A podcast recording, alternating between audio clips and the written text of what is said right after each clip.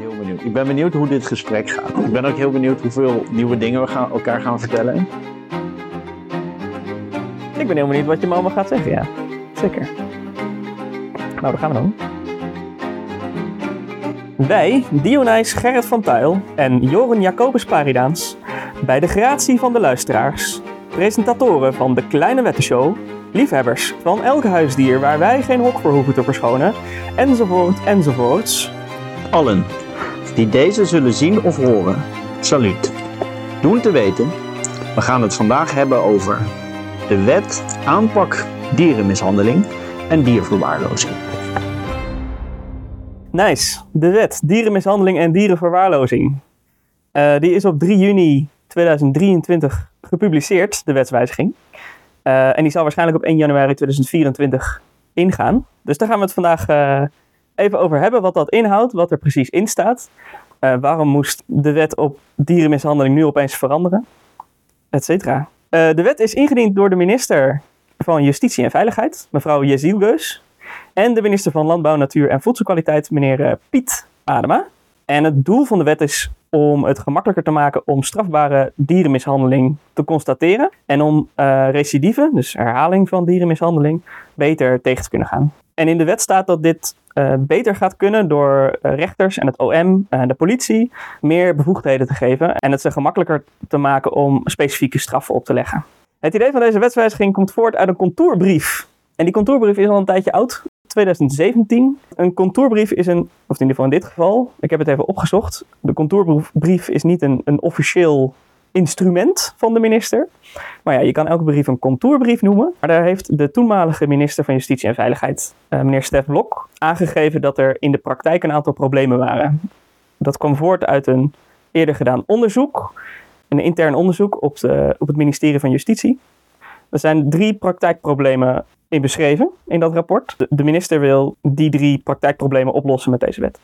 Maar even voor mijn duidelijkheid. Dus een contourbrief wordt geschreven door de minister aan de Kamer. Juist.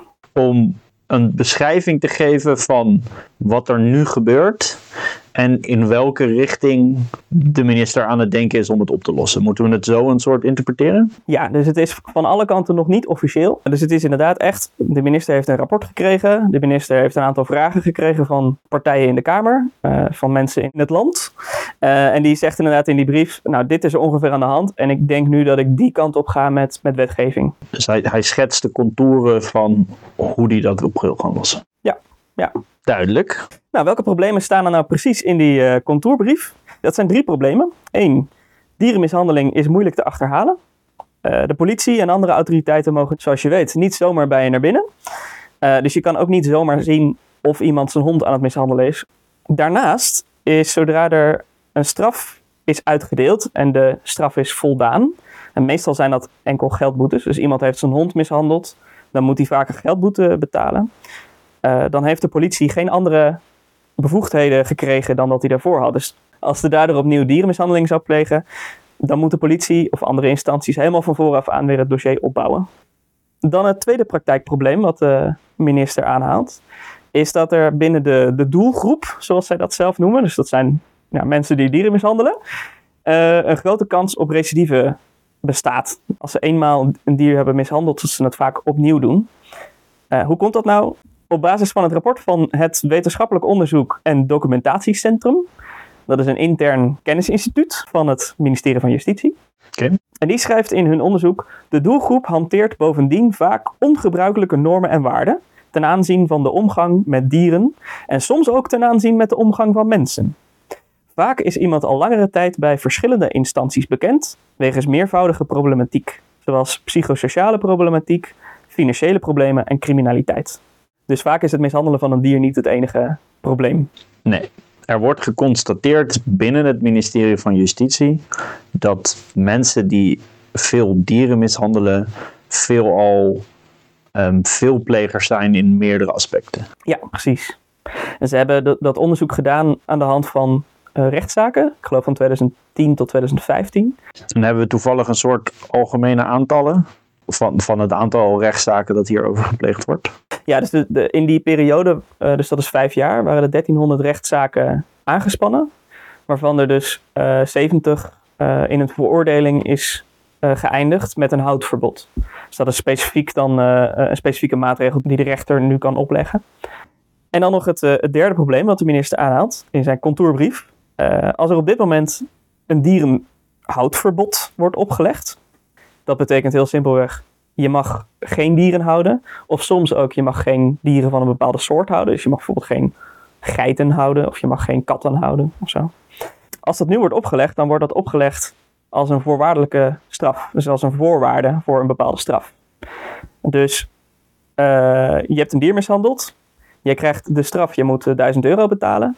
En als je het nog een keer doet, dan moet je nog een keer €1.000 betalen. Nou, wat veel mensen doen in de praktijk is, ze betalen gewoon nog een keer die €1.000. Dan hebben ze een boete van €2.000. En dan mogen ze hun dier houden. En dan kunnen ze hem dus potentieel opnieuw ook mishandelen.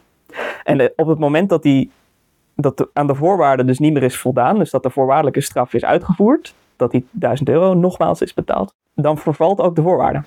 Dus op dat moment vervalt ook het houtverbod.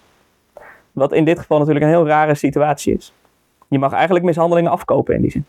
Ja, dat is raar. Dat is raar. Nou, dat vond die minister ook.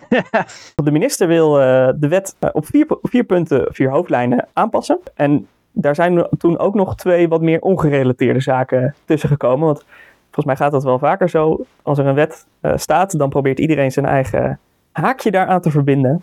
Dus die zijn er ook nog bijgekomen. Buiten die 4? Of? Ja, buiten de 4. Dus okay. De wet die is redelijk op te knippen in 6 punten. Ja. Waarvan dus 4 deze problemen oplossen en 2 eigenlijk nieuwe zaken zijn die eraan toegevoegd zijn.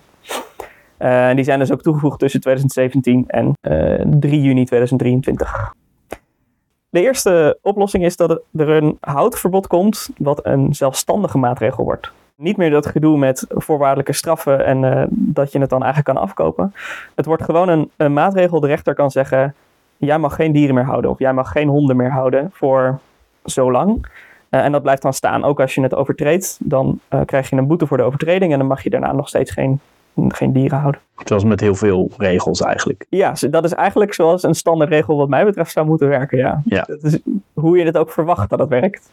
Nou, dat is wel fijn dus dat ze dat aanpassen. En nou is het zo dat zo'n rechtszaak kan best wel lang duren. Ja. Dus je hebt eerst de rechtszaak, iemand kan ook nog in hoger beroep. En tijdens dat zo'n rechtszaak loopt, gaat de mishandeling vaak door. Want daar kan je op dat moment niet zoveel aan doen. Dat gaat nu dus ook veranderen. Dus in deze nieuwe wet staat dat tijdens dat de rechtszaak loopt, dus als iemand wordt aangeklaagd, dat de officier van justitie al gelijk, dat heet dan een gedragsaanwijzing, kan opleggen. En dat is voor zo'nzelfde houtverbod. Jij bent niet veroordeeld, we weten niet zeker of jij wel schuldig bent, maar je mag alsnog geen honden houden in de komende 90 dagen. En dat kan dan nog 4 keer worden verlengd tot maximaal een jaar. Het is best een heftige maatregel, omdat je dus niet zeker weet of iemand daadwerkelijk veroordeeld wordt uiteindelijk. Ja. En in dit geval heeft het OM ook de bevoegdheid, en ik denk dat dat de reclassering is, maar dat heb ik niet terug kunnen vinden, om dat dan te controleren. Dus je kan daadwerkelijk dan ook bij iemand naar binnen en kijken, heeft hij een koe? Of whatever. Heel veel politieke partijen hadden het over puppies constant, want dat is natuurlijk een mooi emotioneel voorbeeld. Ja, uiteraard. Ja, je zou verwachten dat dat LID is die dat controleert. Wat is het LID? Het LID is de Landelijke Inspectiedienst Dierenbescherming, die, als ik het goed heb, voortkomen vanuit de dierenbescherming, maar nu een onafhankelijke rol krijgen ook in deze controle. Oké, dus dat is een beleidsmaakpartij of een lobbypartij. Nou, het komt dus voort uit een lobbypartij, de dierenbescherming. Daar gaan we het straks ook nog over hebben, want die zijn vrij belangrijk in deze context. Die worden door de minister gezien als onafhankelijk genoeg om ook controle te doen. En die hebben eigen inspecteurs met opsporingsbevoegdheden in dit. Ah, oké. Dus ik denk dat die onderdeel gaan zijn van de controle hierop. Nou, we hadden dus al dat het houtverbod een zelfstandige maatregel wordt. En dat die ook al tijdens de rechtszaak en het hoger beroep kan worden ingezet. Naast dat houtverbod gelden die 2 dingen ook voor een locatieverbod. Dus de rechter of de officier van justitie tijdens de rechtszaak kan een locatieverbod opleggen voor een specifieke locatie. Dat kan bijvoorbeeld zijn een kinderboerderij. Of het huis van de neef waar je de hond hebt mishandeld van jouw neef of iets dergelijks. Je kan niet zomaar zeggen, alle kinderboerderijen mag je niet meer heen. Maar dus wel specifieke plekken. En zeker voor incidenten waar het dus niet gaat om dieren die je zelf houdt. Maar meer dieren die in het openbare leven of waar je gewoon bij kunt. Dat je daar dus niet meer mag komen. En dat moet je echt zien als een straatverbod. Als iemand een stalker heeft of iets dergelijks. Alleen dan voor dieren. Dus dat wordt eraan toegevoegd. Dat kon eerder niet. En dan als laatste punt om deze problemen dus op te lossen. De eerder genoemde problemen op te lossen. De minister, of waarschijnlijk in dit geval het ministerie namens de minister, kan een educatieve maatregel opleggen aan een veroordeelde. Dus dat betekent gewoon iemand moet verplicht op cursus. Ja, zoals we dat meer kennen van bijvoorbeeld als je rijdt onder invloed van alcohol. Nee, exact. Ja, precies. Dus met die 4 maatregelen proberen ze eigenlijk het probleem van die recidive en het probleem van het niet kunnen controleren proberen ze aan te pakken. En toen zijn er nog 2 zaken aangehangen aan deze wet. En er staat iets in de wet over de uitbreiding van het strafbaar stellen van het aanhitsen van een dier naar een ander dier. In de huidige wet is het strafbaar om een dier aan te hitsen naar een mens. Dus dat je zegt, bijt die persoon. Dan kan je daar zelf strafbaar worden gesteld. Het aanhitsen van een dier op een ander dier, dat was alleen een overtreding. En dat was tot nu toe nog geen misdrijf. En het verschil is dat ze er nu een misdrijf van gaan maken. Dat betekent 1, dat de straf hoger wordt. Dus die wordt gelijkgesteld aan als je een dier aanhitst naar een mens. Maar 2, en dat is eigenlijk belangrijker, dat ze ook bij niet-heterdaadzaken, dus iets waar de politie niet zelf bij is geweest, dat je alsnog wel het dier in beslag kan nemen. Dus als iemand een pitbull heeft, die flink getraind heeft, die heeft een ander dier aangevallen, dan kan de politie 2 weken later aankomen en dan kunnen ze zeggen, we nemen nu jouw pitbull in beslag. En dat kan niet bij een overtreding. Dus dat is 1 van de zaken die eraan toe is gevoegd aan de wet. Als laatste punt, wat echt redelijk willekeurig is, en ook wel vind ik een beetje grappig. Het gaat over dierenleed, dus er is niet heel veel grappig, maar ik vind het toch een beetje grappig. Op dit moment zijn bepaalde lichamelijke ingrepen bij dieren verboden. Als je zo'n ingreep hebt gepleegd op jouw dier, dan mag die, dat is überhaupt eigenlijk al verboden, maar dan mag hij ook niet meer meedoen aan wedstrijden. En hij mag niet meer bij tentoonstellingen aanwezig zijn. En hij mag ook niet meer gekeurd worden bij een dierkeuringen. Dus dat is een extra maatregel dat je dan niet meer daarheen mag. Wat er nu veranderd wordt aan de wet is dat niet alleen die verboden ingrepen, maar ook andere ingrepen genoemd kunnen worden. Waarna je dus niet meer mag meedoen met een wedstrijd of een tentoonstelling of een keuring. En welke ingrepen dat dan precies zijn, dat mag de minister gaan bepalen. Maar dus ook niet verboden ingrepen kunnen worden, kan je alsnog een soort van verbieden, in ieder geval in de professionele sfeer dan. Dus dat is wat de wet ongeveer inhoudt. En als ik het ook goed begrijp, bij dat laatste, je hebt verboden ingrepen, maar je hebt ook ingrepen die in Nederland verboden zijn, maar waarbij het houden van het dier met die ingreep niet verboden is in Nederland, als de ingreep in het buitenland is gedaan. Ah. Dus dan is het in die zin een soort niet verboden ingreep, maar ook die mogen dan in Nederland niet meer naar tentoonstellingen of ander soorts. Dus stel dat een bepaalde ingreep in Duitsland niet verboden is, dan kun je niet meer die ingreep in Duitsland laten doen en ze vervolgens met een in Nederland verboden ingreep mee laten doen in een tentoonstelling in Nederland. Ah, kijk. Nou, hoe dieper je graaft, hoe meer je erachter komt dat het toch daadwerkelijk wel een soort van nuttig is. Wat ze allemaal bedenken daar in Den Haag. Toch een goede maatregel dan, wat er zomaar willekeurig aan de wet is toegevoegd.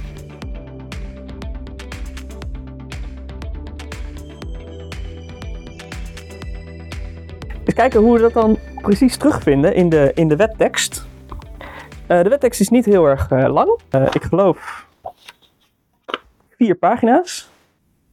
Heel technisch gaat het om een aanpassing op 3 plekken in de wet. Dat is het wetboek van strafrecht, het wetboek van strafvordering. Dus wat is er verboden en hoeveel straf zou je ervoor krijgen als je het toch doet.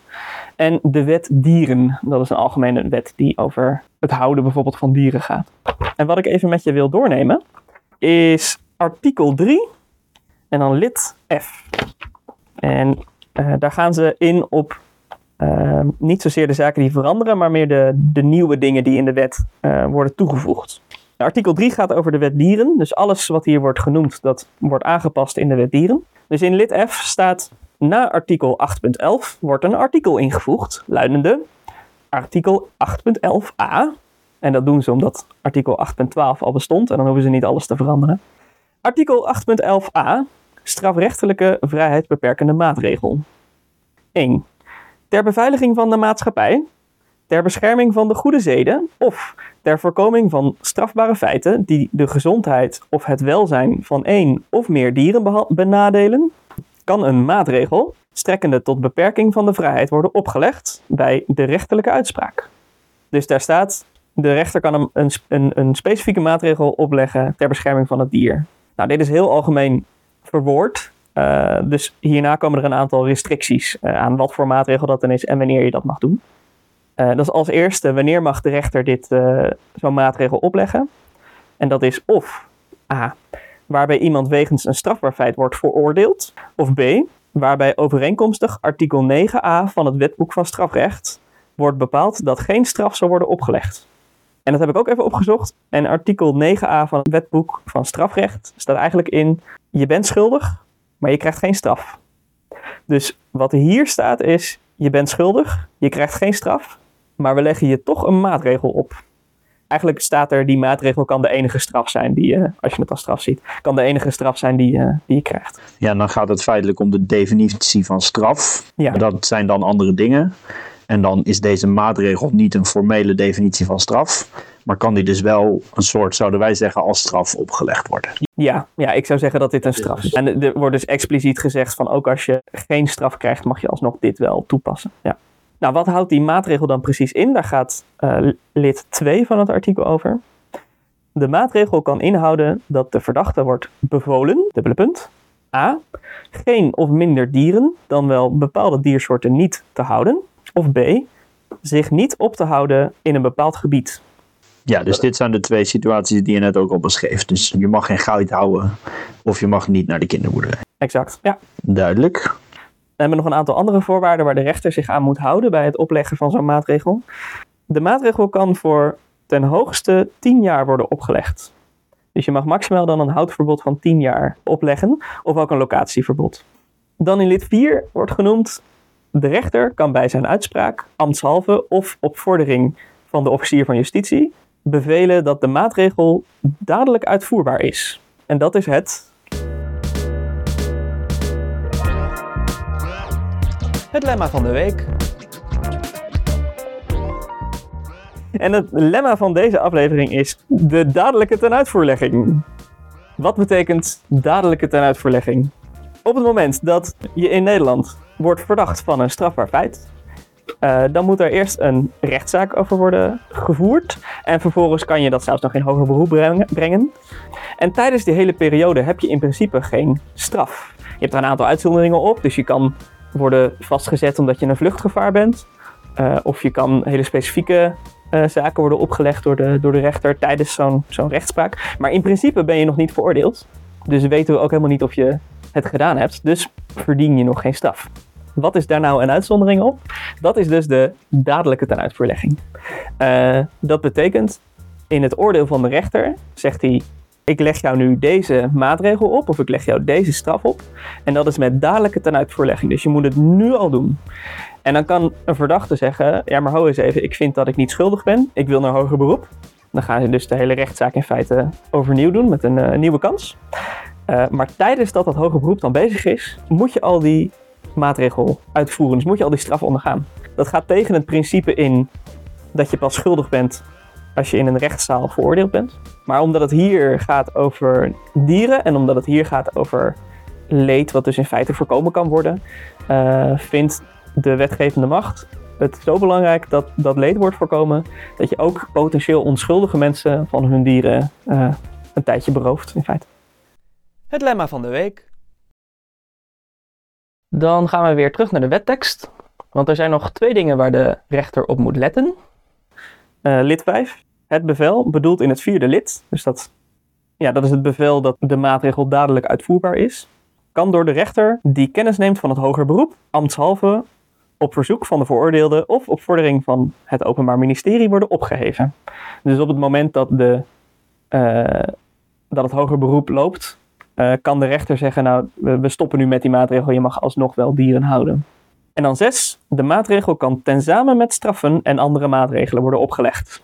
En ik weet niet zo goed waarom dit hier staat, want dit leek mij vanzelfsprekend, maar dat zal dan wel niet, want het staat er. Dus je mag het samen met andere zaken opleggen. Nou, dat is eigenlijk het gedeelte van de wet wat daadwerkelijk dingen toevoegt. Heel veel andere stukken van de wet die verhogen een aantal straffen. Of die wijzigen zaken elders, omdat het eigenlijk nu hier wordt geregeld in de wet dieren. Er wordt iets uit het wetboek van strafrecht gehaald. Maar dit is een beetje de kern van de wet. Oké, mag ik nog een klein stukje voorlezen? Zeker.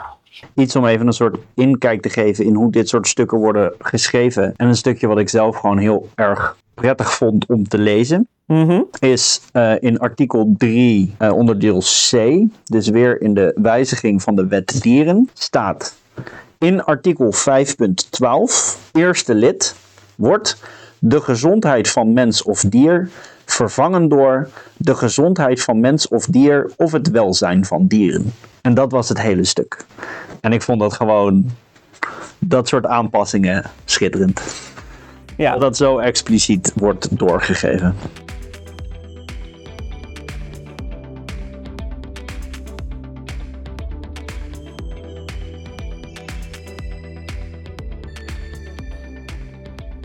Nice. Ja. We hebben het gehad over de doelen en we hebben het gehad over de wettekst zelf. Dan zou ik het graag willen hebben. We hebben nu een wet, we hebben hem voorgelezen. Wat gaat dit doen? Waar staan we eigenlijk? Waar staan we? Ja, nou ja, wat natuurlijk wel belangrijk is om te beseffen, Joren, is dat dit is een aanpassing aan een bestaande wet. En die wet is er al heel lang.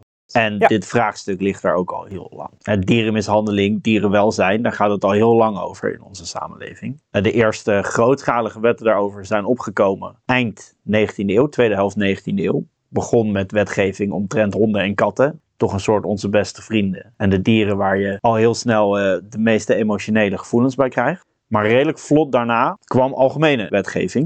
En in 1886 hebben we in Nederland wetgeving gekregen tegen dierenmishandeling. En die eigenlijk al een groot deel van de dierenmishandeling beschouwt als misdrijf. 1886? 1886. Dus we hebben nu gezien dat er meer dingen een misdrijf worden gemaakt. Zoals je genoemd hebt ook het aanhitsen van een dier op een ander dier. Mm-hmm. Maar het daadwerkelijk mishandelen van een dier is dus al sinds 1886 voor eigenlijk alle dieren een misdrijf. En vervolgens in 1961 kwam de eerste losstaande volledige wet op dierenbescherming. En daar is een groot deel van deze wetgeving, de basis van deze wetgeving, ook uit afgeleid.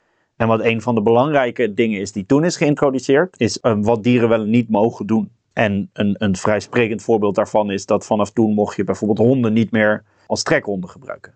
Oh, okay. Dus toen hadden we geen hondenkarren meer. Ik geloof dat er een kleine uitzondering staat voor de hobbymatig, dan wel sportmatig, goed uitgevoerde hondensleden.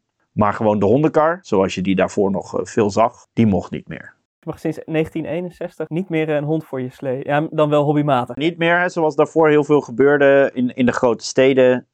Dat je gewoon hondenkarren zag. Dus dat een hond voor een klein karretje werd gespannen om goederen door de stad te vervoeren. Oh, oké. Echt als trekdier. Ja, ja. In die controlebrief stond ook iets van pas sinds een jaar of 20 zijn we daadwerkelijk aan het kijken naar dierenleed. Maar eigenlijk is dat dus al veel langer. Ja, het wordt natuurlijk steeds meer uitgebreid. En we krijgen steeds meer begrip van wat voor een leed dieren voelen. En hoe we daar als mens mee om moeten gaan. En dan is er ook nog grootschalig dierenleed op allerlei verschillende plekken.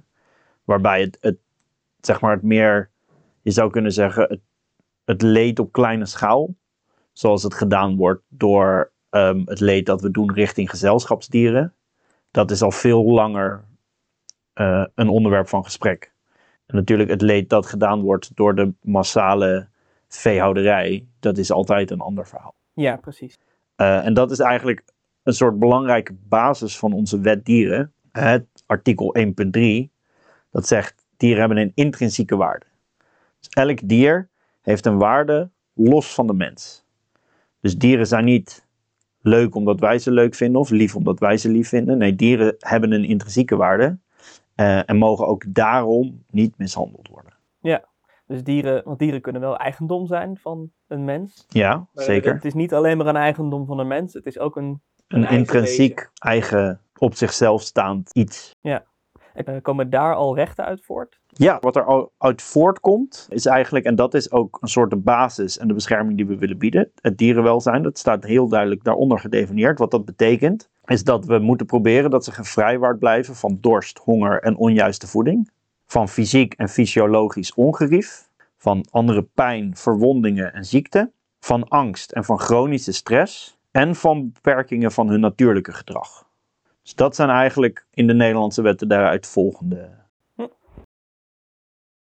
Nou ja, en als je dan kijkt naar hoe die wet dieren al is, dan zou je natuurlijk kunnen afvragen waarom zijn deze aanpassingen allemaal nog nodig. Hè, dit staat er al in. Maar wat de minister aangeeft is dat er een hele grote rol voor dieren is in onze samenleving. Wij vinden dieren gewoon heel erg belangrijk.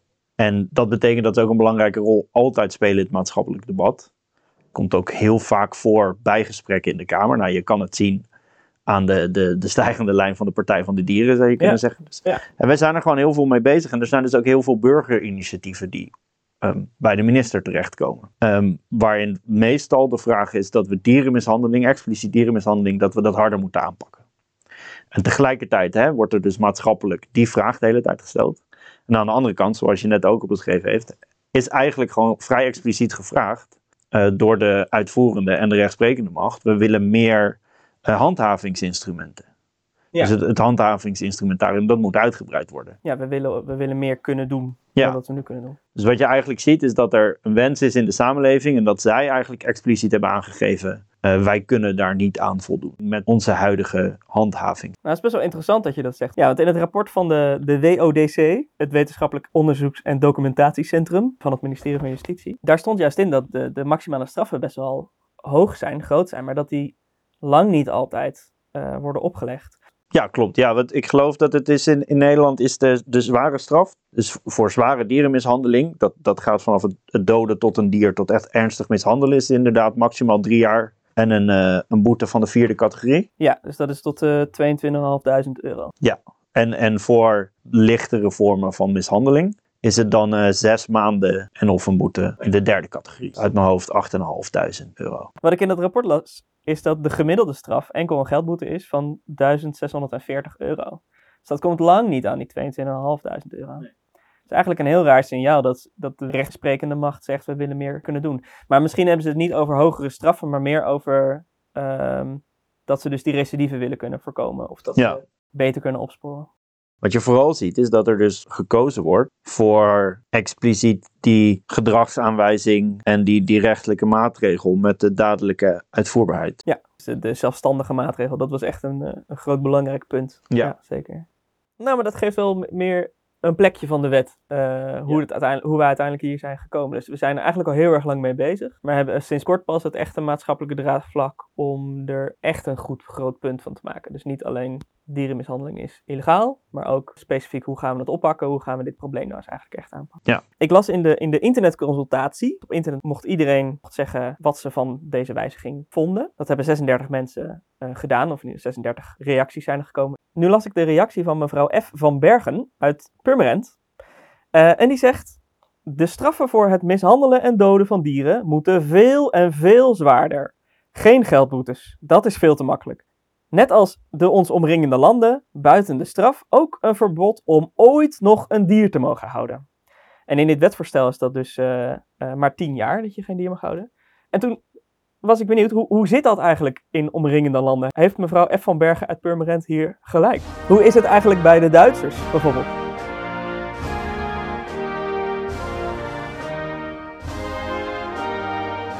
Het belangrijkste verschil is met onze oosterburen is dat de dierenrechten, zoals wij die hebben staan in de Wet dieren, in Duitsland in de grondwet staan. Ook nog niet heel lang, pas sinds 2002. Maar in 2002 is er een artikel toegevoegd aan de Duitse grondwet waarin het voorkomt. Wil je het in het Duits of in het Engels horen? Laten we het dan maar in het Duits doen. Dan gaan we het straks vrij vertalen. Okay. Is dat oké? Ja, dat is goed. Maar dan moet ik hem... die staat op de computer. Oh ja.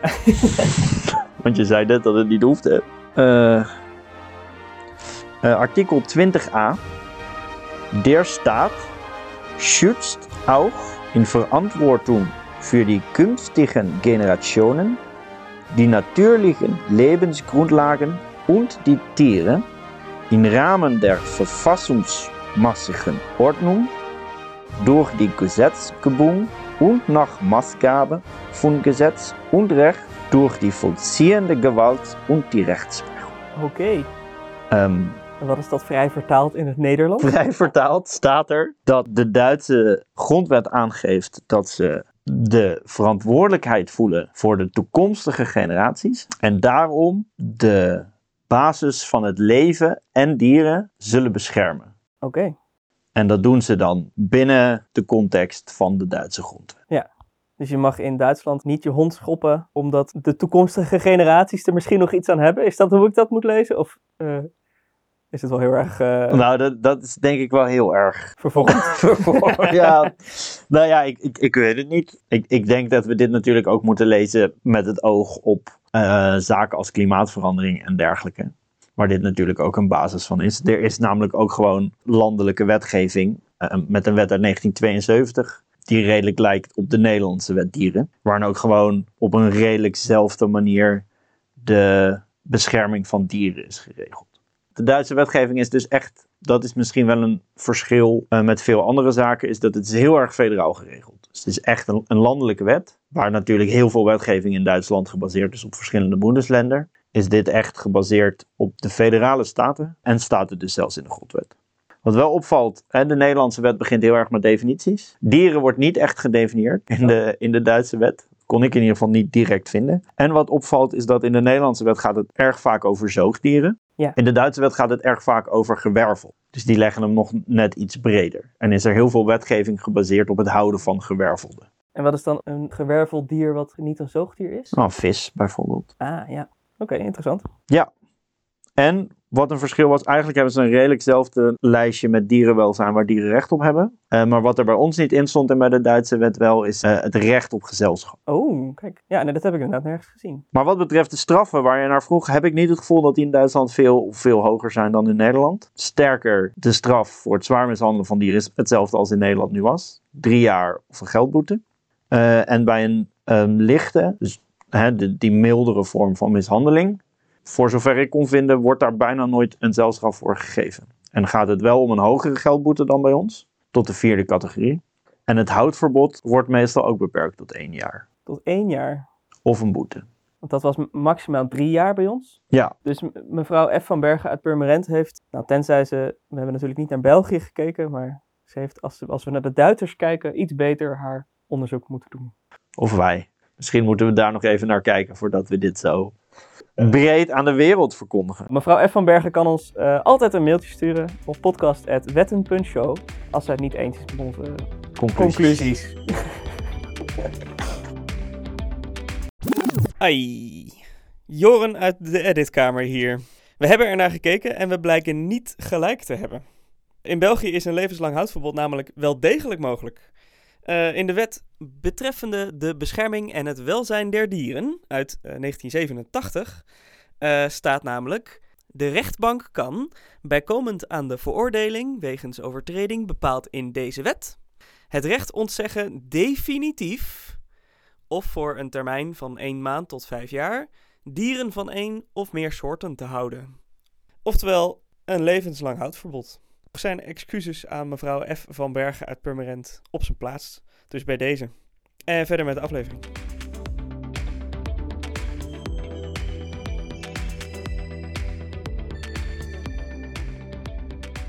We hebben nu de context van de wet een beetje besproken. Er zijn een heel aantal instituten geweest die hier wat van vonden. Een heel aantal mensen die hier wat over te zeggen hebben. Nou, ik wil eerst even beginnen met de impact op de instituten zelf. En dan hebben we het over bijvoorbeeld de Raad van de Rechtspraak, het Openbaar Ministerie, politie, maar ook de Nederlandse Orde van Advocaten. Dus die Inspectiedienst Dieren, of Dierenbescherming en de reclassering. Ja, dus in hun werkzaamheden, in hun dagelijkse running, ja. Nou, zo is er bijvoorbeeld gekeken naar de politie, dat is een vrij hoog belang in deze handhaving. En wat eigenlijk de minister hier zegt, is dat het naar verwachting gaat om een zeer beperkt aantal zaken. Nou ja, dat is eigenlijk ook wat je al eerder zei. Een stuk of 70 waarin deze echte vervolging was. Dus de extra handhaving van bijvoorbeeld zo'n duidelijke uitvoerbaarheid. Die moet dan gecontroleerd worden. Maar dat zijn er natuurlijk maar weinig. Ja, dat waren er dus in dat onderzoek tussen 2010 en 2015 maar 70. Dus dat valt wel mee. Dus de politie zegt daar zelf ook over, nou dat komt wel goed. Dat komt wel goed, ja. Dat is eigenlijk een soort conclusie. Vervolgens is er ook gekeken naar het Openbaar Ministerie. Die krijgen dus de mogelijkheid voor die gedragsaanwijzing. Ja. En daarvan wordt gezegd, nou die hebben ze ook al in andere soort. Dus dat geldt ook al voor andere stukken. Waar het niet gaat over dieren, maar waarvoor ze dit ook al moeten doen. Zijn ze gewend om mee om te gaan? Ja, In hun woorden, er zijn geen aanvullende organisatorische voorzieningen nodig. Nou, dat is perfect. Ze kunnen dit al. Dat is wat je wil horen. Voor de rechtspraak heeft het wel grotere effecten. Omdat die natuurlijk allereerst meer zaken kunnen krijgen. Bijvoorbeeld door dat extra strafbaar stellen van het aanhitsen. Dus dat betekent dat je strafrecht vaker toegepast kan gaan worden. En tegelijkertijd moeten ze ook meer gaan kijken naar bijvoorbeeld die duidelijke uitvoerbaarstelling. En of dat noodzakelijk is. Dat zou kunnen dat er gewoon meer werklast komt. Op dit moment wordt die ingeschat. €405.000 per jaar. En er wordt nu gezegd dat dat vanuit de begroting van het ministerie van Landbouw, Natuur en Voedselkwaliteit betaald zal gaan worden. In ieder geval gedurende de eerste 2 jaar. En dan wordt het gemonitord. Omdat de verwachting is dat het aantal recidieven hierdoor af zal nemen. Oh, okay. Dus de verwachting is eigenlijk dat het dus iets meer toe gaat nemen in deze eerste jaren. Maar daarna... ook mede door een langer houtverbod af zal gaan nemen, omdat die recidieven afneemt. Ja, dus dan heb je minder rechtszaken. En wie zegt dit? Dit is de verwachting van de Raad van de Rechtspraak. De Raad van de Rechtspraak. Ja. Ik vind het wel bijzonder dat hij dan budget van het ministerie van Landbouw krijgt. Ja, en blijkbaar is het een redelijk standaard mogelijkheid om, als dit voortkomt uit een regeling voor de natuur, dat dan de kosten van die regeling betaald worden door het ministerie dat daarover gaat. Ja, dus die geldstromen zijn op die manier ook geregeld. Ja. Vet. Nou, vervolgens is er dus ook gekeken naar die Landelijke Inspectiedienst Dierenbescherming. En daarvan is eigenlijk gezegd dat het waarschijnlijk effectiever wordt, hun werk. Mede doordat er dus recidieven minder gedaan wordt. En het werk eventueel effectiever gedaan kan worden. Mm-hmm. Dat duidelijker moet zijn ook in de samenwerking wie nou welke straffen heeft. Mm-hmm, mm-hmm. Tegelijkertijd is er een vraag gesteld over die LID, over het feit of ze wel voldoende onafhankelijk zijn. Ja. Dat ze voortkomen uit de dierenbescherming. Ja, want dit is dus de instantie die zou gaan controleren of iemand wel dieren houdt of niet, als die een houtverbod heeft. Ja. Nou ja, je zou zeggen dat is niet heel moeilijk om dat te bepalen, houd jij een dier of niet. Maar die moet wel in ieder geval, het moet uit een onafhankelijk instituut komen, zoiets inderdaad. Ja, en dus blijkbaar heeft de LID... inspecteurs die zijn aangewezen als buitengewoon opsporingsambtenaren, die dus mogen handhaven. Ja. En wat hier wordt beschreven is de manier waarop dat vervolgens is ingebed in de handhavingsketen. En dan wordt er gezegd, nou de manier waarop dat gedaan is eigenlijk hetzelfde bij andere buitengewoon opsporingsambtenaren van dergelijken. En dat het daarom een belangenverstrengeling wordt vermeden. Oh ja. Met bijvoorbeeld het lobbywerk van de dierenbescherming. Nou ja, dat hebben ze op die manier afgevangen. Oké. En wat er nog gevraagd wordt verder, wat ik een mooie vraag vond, is waarom het meldpunt bijtincidenten niet betrokken wordt. Ja, zeer terecht. Omdat je zou zeggen, vrij direct aankomt op deze vraag. Maar daarop zegt de minister dat eigenlijk de omgang met bijtincidenten een verantwoordelijkheid is van de gemeente. En daarop is bijvoorbeeld het meldpunt bijtincidenten een oplossing. Maar dat is niet iets waar de minister zegt dat de staat over gaat. Oké. Terwijl toch het aanhitsen van dier op dier, dat kan extra bijtincidenten opleveren, zou je willen zeggen. Maar dus de controle daarop binnen de gemeentes is een verantwoordelijkheid van de gemeenten. Oké, dus de uitvoering ligt bij de gemeente. Dus de minister zegt, nou ja, je hoeft niet mee te denken over deze wet. Want dat ligt daar, dat zit niet in deze wet. Dus er wordt gewoon gesteld, dit mag niet. Ja. En vervolgens dit stukje ligt bij de specifieke gemeente. Ja. Interessant. Ja, en dan begon je eigenlijk met een vraag over... wat er dan in het algemeen anders wordt voor ons. Ja, zeker. Om terug te komen op wat je net zei, die bijtincidenten. En dus groter dat aanhitsen. Wat er dus nu duidelijk als misbedrijf wordt gezegd, het aanhitsen van een dier. En dat kan nu dus ook gaan betekenen, bijvoorbeeld om ze te trainen om te vechten. Dat wordt vaak gedaan op andere dieren. Dat wordt vaak ook gedaan op een soort besloten omgeving. En omdat het nu een misdrijf wordt, kan het dus zo zijn dat als er dus bekend wordt dat mensen ergens zo'n soort training houden. En dus die dieren echt trainen om te gaan vechten. En dat doen door ze ook te laten vechten met andere dieren. Dat wordt als misdrijf strafbaar. En dus ook als dat later bekend wordt, kunnen ze daar nog voor aangeklaagd worden. Wat is dat dan het voorbereiden van een misdrijf? Moet je dat dan zo zien? Nee, want wat er nu, het aanhitsen zelf wordt nu gezien als misdrijf. Ja. En dat is dus die training. Tijdens die training worden ze aangehitst om te gaan vechten. Ja, precies. Want dat is hoe je die dieren traint. Ja. En dat mag dus ook niet meer. Omdat er eigenlijk gezegd wordt dat dieren die op zo'n manier getraind worden, een gedrag krijgen wat gevaarlijk is voor onze samenleving. Want waar het om gaat, wat is aanhitsen? Want dat is dan in, wat betekent dit voor ons nou misschien wel een relevante vraag. Ja. En dan gaat het om het door middel van menselijke interactie met een dier, bijvoorbeeld door geschreeuw of gebaren, aanjagen of opzetten van een dier om agressief gedrag te vertonen. Dat is aanhitsen. Dus als het dier uit zichzelf agressief gedrag vertoont, dan is dat niet aanhitsen. Nee. Maar op het moment dat het op commando gebeurt van een mens, en dat, wat je al zegt, dat kan door geschreeuw, maar het kan ook door een simpel handgebaar. Ja. Dan is het opeens in opdracht van, in feite. Dat aanhitsen betekent in opdracht van. Ja, dus dan gebruik jij het dier feitelijk als wapen. Ja, ja. En er staat hier expliciet bij, onder een dier moeten in dit kader alle diersoorten worden verstaan. Maar voor wat we nu gelezen hebben, gaat het vooral om honden. Ja, precies. Als jij je goudkarper weet aan te hitsen op een mens, dan is dat al redelijk knap. Dat zal niet. En eigenlijk geldt hetzelfde met het eerder genoemde nieuwe regeling over de tentoonstellingen en dergelijke. Ook daar geldt het in het algemeen, maar lees het vooral als paarden. Oh. En het gaat eigenlijk vooral om couperen. Dat is een aanpassing die gedaan wordt aan de staart van het dier, waarbij ze iets doen met de aanhechting. Daar is al heel lang discussie over en dat mag nu niet meer. En dat is dus zo'n expliciet ding waarvan ook geldt dat als een dier gecoupeerd is in het buitenland, mag die niet meer in Nederland meedoen met bepaalde activiteiten, wedstrijden en dergelijke. Ja, precies. En daarin, wat ook wel bijzonder is, heel lang was er een uitzondering. Dus bijvoorbeeld als het om medische redenen moest gedaan worden, of in ieder geval, of het moest, dat bleef altijd de vraag, maar dat er gezegd werd dat het om medische redenen gedaan wordt. En dus als het in het buitenland werd gedaan, of daar is het dan niet illegaal, dus heb je niet iets verbodens gedaan. Dan wel als het gedaan was voordat het in Nederland illegaal was. En nu wordt er eigenlijk gezegd, dieren die waarbij dit gedaan is, maar het gaat dus heel erg om het couperen. Dat mag überhaupt niet meer.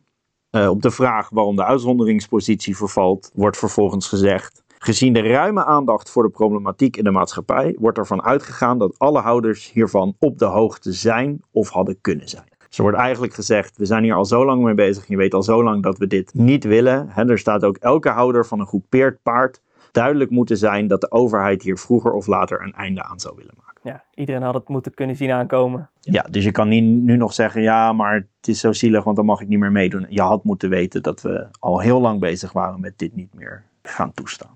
Dus dat is eigenlijk van die extra twee dingen die je zei, los van dus die hele handhavingsketen, zijn deze twee toegevoegd. Dat zijn dus eigenlijk al langlopende dingen die vooral gaan om mensen die honden te agressief trainen, waar beleid tegen moest komen en dus vooral het couperen van paarden. Ja. Dus dat zijn die twee die voor je gevoel willekeurig bij deze wet erbij zijn gekomen, maar dat zijn dus de maatschappelijke problemen waar die vandaan komen. Cool.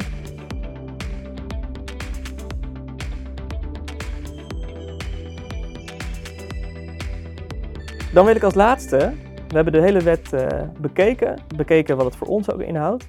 En dan wil ik als laatste even noemen wat de politiek er eigenlijk van heeft gevonden. Want deze wet heeft natuurlijk een heel proces doorgebracht. En specifiek ook in de Tweede Kamer is hij voor gestemd. Er was een hele grote meerderheid voor. Bijna iedereen, ik kan ze heel even oplezen. Dat is de SP, GroenLinks, Volt, fractie Den Haan, PvdA, D66, ChristenUnie, VVD, CDA, PVV, Partij van de Dieren, SGP, DENK, JA21, BBB, Bijeen, Groep van Haga en lid Omtzigt waren allemaal voor deze wet. De enige die tegen hebben gestemd is de FVD. En er was één iemand afwezig en dat is het lid Gundogan. En bij die stemming, of bij de behandeling van dit wetsvoorstel, zijn er ook nog 3 amendementen aangenomen. 2 zaken die heel simpel zijn en eentje waar ik het wat langer over wil hebben. We hadden het eerder in deze aflevering al over de algemene strafmaat voor het mishandelen van een dier. En die wordt dus verhoogd in Nederland. Dat was 3 jaar, dat gaat nu naar 5 jaar maximale gevangenisstraf. En dat was een boete van de 4e categorie, 22.500 euro. En dat gaat naar een boete van de 5e categorie. En dat is 900.000 euro. Dus dat is een flinke verhoging.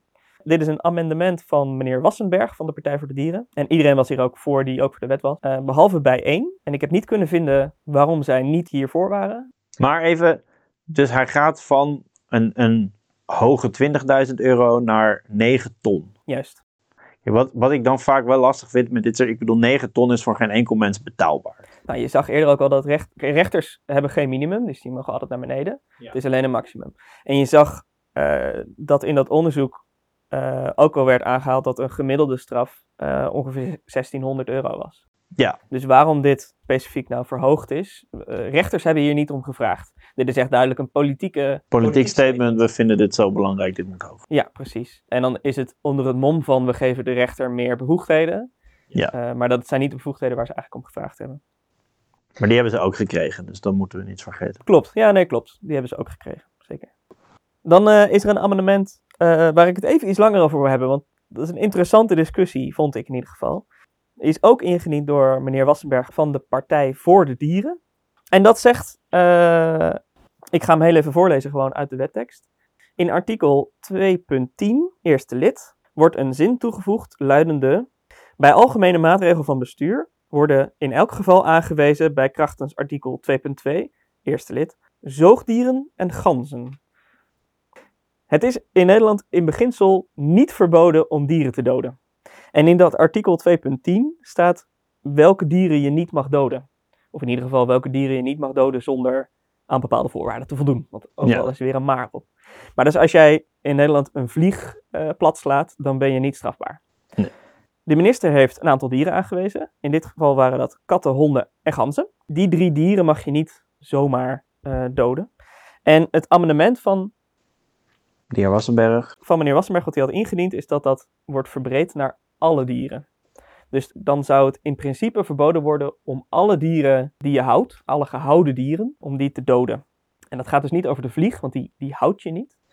Maar dat zou bijvoorbeeld wel gaan over een vis die je vangt. Want als je aan het sportvissen bent en je vangt een vis, dan heb je op dat moment heel even een huisdier volgens de wet. Wat ik ook erg grappig vond. En dat zou bijvoorbeeld ook gaan over de meelworm die je aan je huisdier geeft, of de sprinkhaan die je aan je huisdier geeft. Dus er waren een heel aantal zaken die lastig waren met het amendement. Het amendement is ingestemd, dus de Tweede Kamer heeft gezegd, dit willen wij. Dat is toegevoegd aan de wet. Vervolgens heeft de minister gezegd, nou, dit wordt echt wel heel moeilijk. Niet alleen in uitvoerbaarheid, maar ook volgens de minister waren er een aantal zaken die niet helemaal bedoeld waren, die toch als resultaat van het amendement zouden gelden. Dus heeft de minister voorgesteld om het te beperken tot zoogdieren en ganzen. Door de minister aangewezen zoogdieren en ganzen. Dus op dit moment mag de minister het helemaal zelf weten. En het amendement zegt, de minister mag het nog steeds zelf bepalen. Maar zoogdieren en ganzen, die staan sowieso op die lijst.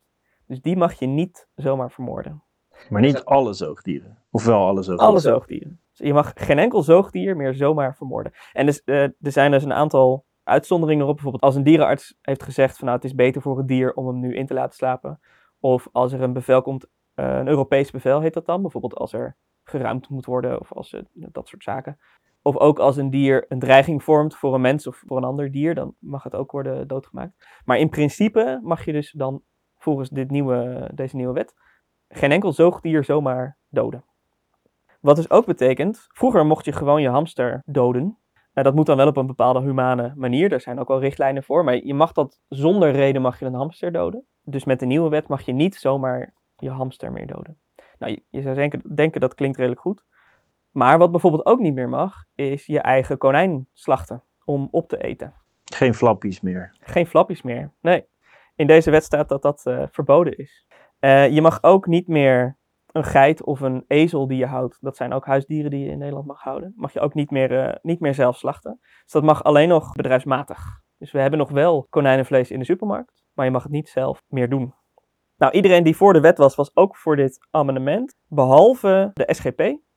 Specifiek met het argument over die konijnen. Dus zij vinden dat het recht om zelf je konijn te kunnen slachten, vinden zij meer meewegen dan het eventuele dierenleed wat dit zou voorkomen. Want dat werd ook wel veel gezegd. Het is meer een principe kwestie dan iets wat veel in de praktijk voorkomt en veel in de praktijk tot dierenleed veroorzaakt. Ja, want het klinkt in alle eerlijkheid niet handhaafbaar.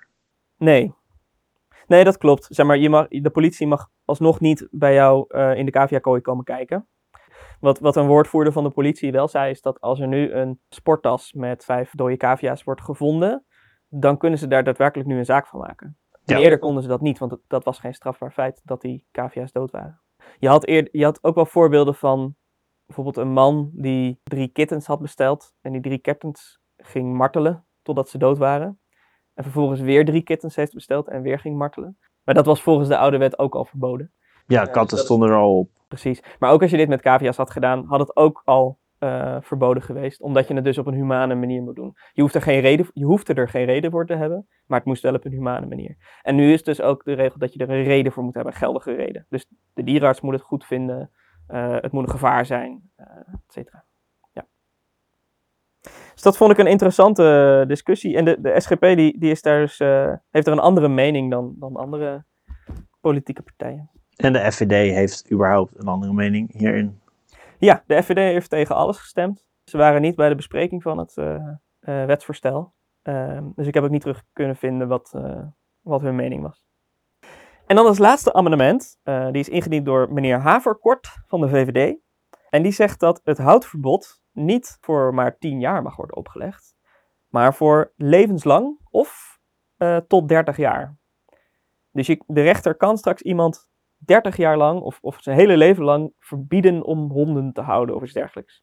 Dat moet wel dan passen als strafmaat natuurlijk. Maar ik ben wel blij dat mevrouw F. van Bergen uit Purmerend dus wel haar zin heeft gekregen. Ja. Want zij zei, het straffen voor het mishandelen en doden van dieren moet veel en veel zwaarder. Geen geldboetes meer. Nou, dat kan nog steeds. Maar wat zij ook al zei, buiten de straf ook een verbod om ooit nog dieren te mogen houden. En het is er dus gewoon gelukt met deze ene opmerking op de internetconsultatiewebsite. Dus dit is maar een les voor iedereen dat we moeten blijven reageren op die internetconsultatie. En dan na dat gezegd hebbende, zijn we er doorheen. Dit was de Kleine Wettenshow. We hebben het vandaag gehad over de wet aanpak dierenmishandeling en dierenverwaarlozing van 3 juni 2023. Heb je vragen? Hebben we ons onderzoek niet goed gedaan? Heb je ideeën of wil je ons bedanken? Dat kan. Mailen kan naar podcast@wetten.show. Ik zeg bedankt voor het luisteren en tot de volgende wijziging. Dag hoor.